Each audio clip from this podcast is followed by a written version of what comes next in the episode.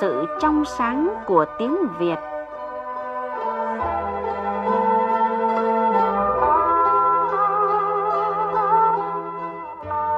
Xin chào quý vị thính giả của chương trình à, Giữ gìn sự trong sáng của tiếng Việt. Trong chương trình lần trước, quý vị đã biết đến ý nghĩa của một số tên địa danh miền Bắc và miền Trung. Hôm nay chúng ta sẽ tiếp tục tìm hiểu một vài địa danh thú vị khác nữa, chẳng hạn như Đà Lạt, Hương Khê rồi cả Sài Gòn. Những tên địa danh này có ý nghĩa như thế nào và nguồn gốc ra sao? Chuyên gia ngôn ngữ, Phó giáo sư tiến sĩ Phạm Văn Tình à, sẽ giúp chúng ta tìm hiểu tiếp. Phần cuối chương trình trong tiết mục đi tìm điển tích sẽ là câu chuyện về thành ngữ học về.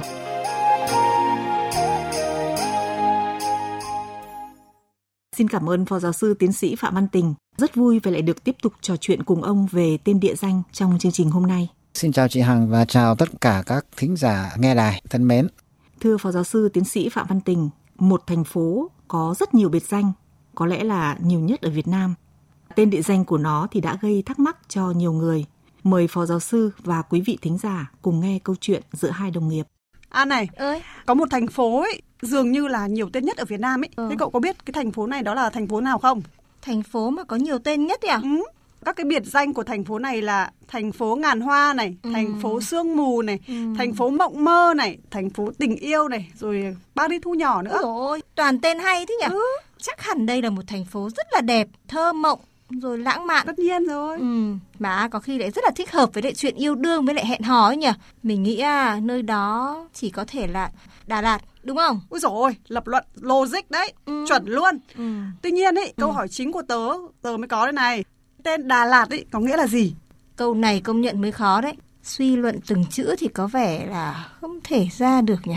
Thế nó có nghĩa là gì? À thì khó thì mới phải đố cậu chứ. Tớ cũng không biết đâu. Ui giời, không biết mà còn đòi đố nữa. Vậy cái tên Đà Lạt thì có hàm ý như thế nào, thưa Phó Giáo sư? Đà Lạt là một thành phố thuộc tỉnh Lâm Đồng, nằm trên cao nguyên Lâm Viên, có một cái khí hậu riêng biệt, có thể là mát mẻ quanh năm.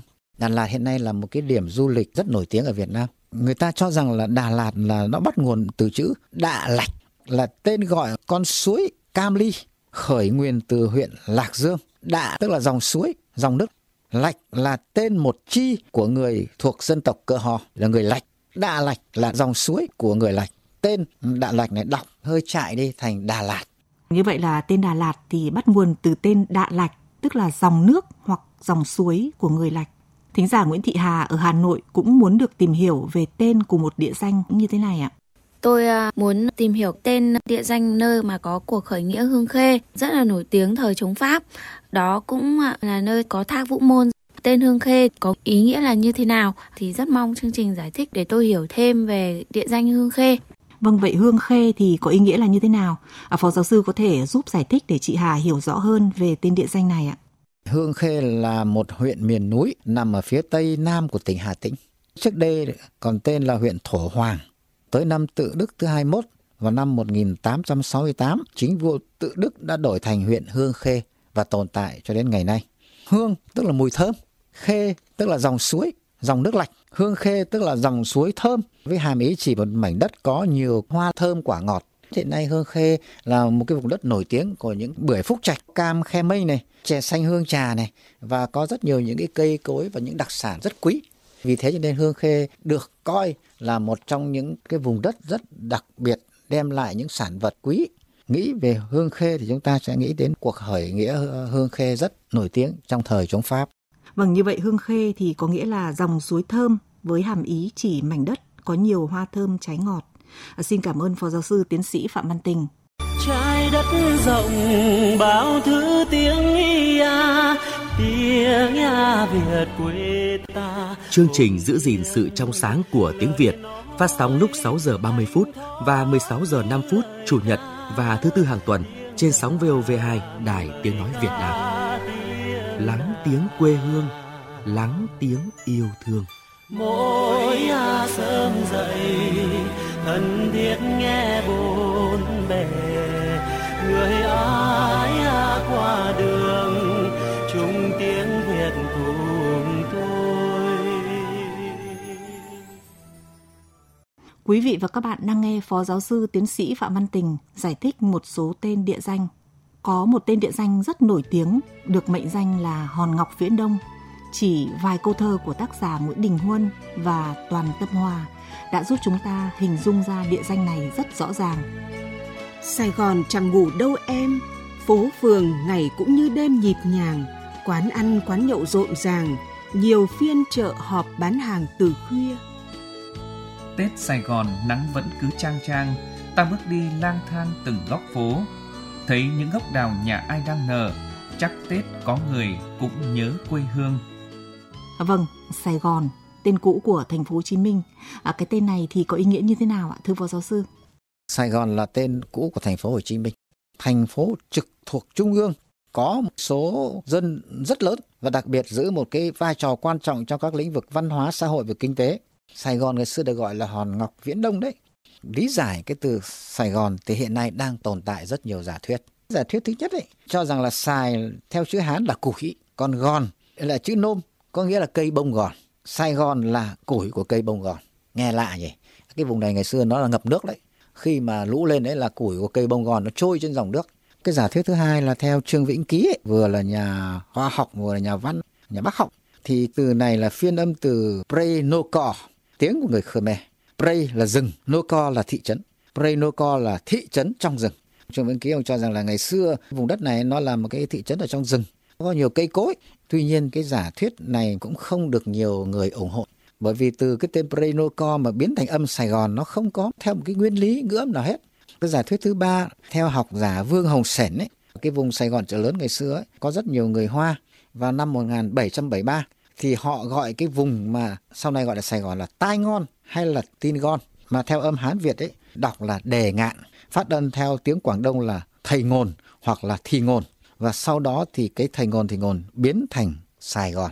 Giả thuyết thứ tư của học giả người Pháp tên là Louis Maleret thì ông cho rằng là Sài Gòn bắt nguồn từ âm Tây Ngòn là cống phẩm của phía Tây và từ đó đọc trại thành Sài Gòn. Ta thấy Sài Gòn hiện nay có bốn giả thuyết của bốn học giả.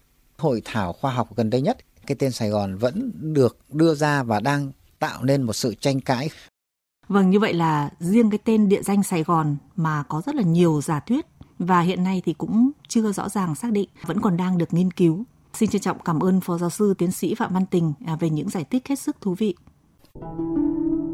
Đi tìm điển tích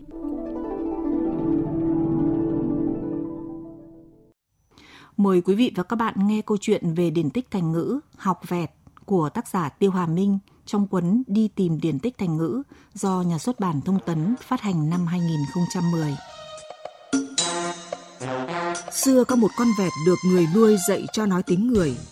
Học được vài ba tiếng, vẹt ta suốt ngày ra giả lặp đi lặp lại tiếng nói đã bắt trước được làm huyên náo cả khu vườn. Tỏ ra hãnh diện với các loài chim, nó lên giọng nói.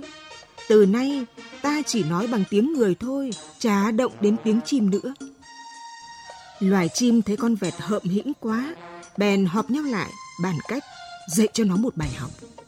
Con quạ nói, vẹt nó học lỏm được tiếng người, nhưng lại tỏ ra thông thái, quên cả ngôn ngữ âm thanh của loài chim, như thế là rất ngu.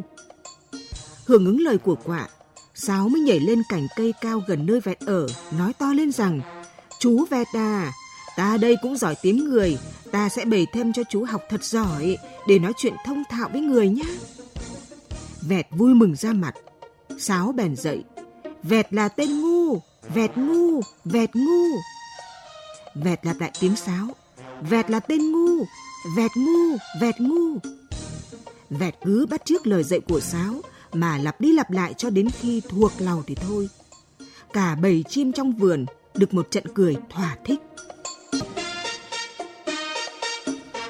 Quý vị và các bạn thân mến, thành ngữ học vẹt được sử dụng để ám chỉ người học hành chẳng hiểu gì, chỉ có tình bắt chước người khác mà lại tỏ ra hãnh diện, hợm đời thì cũng đáng thương như con vẹt kia tự chửi mình là ngu ngốc mà thôi.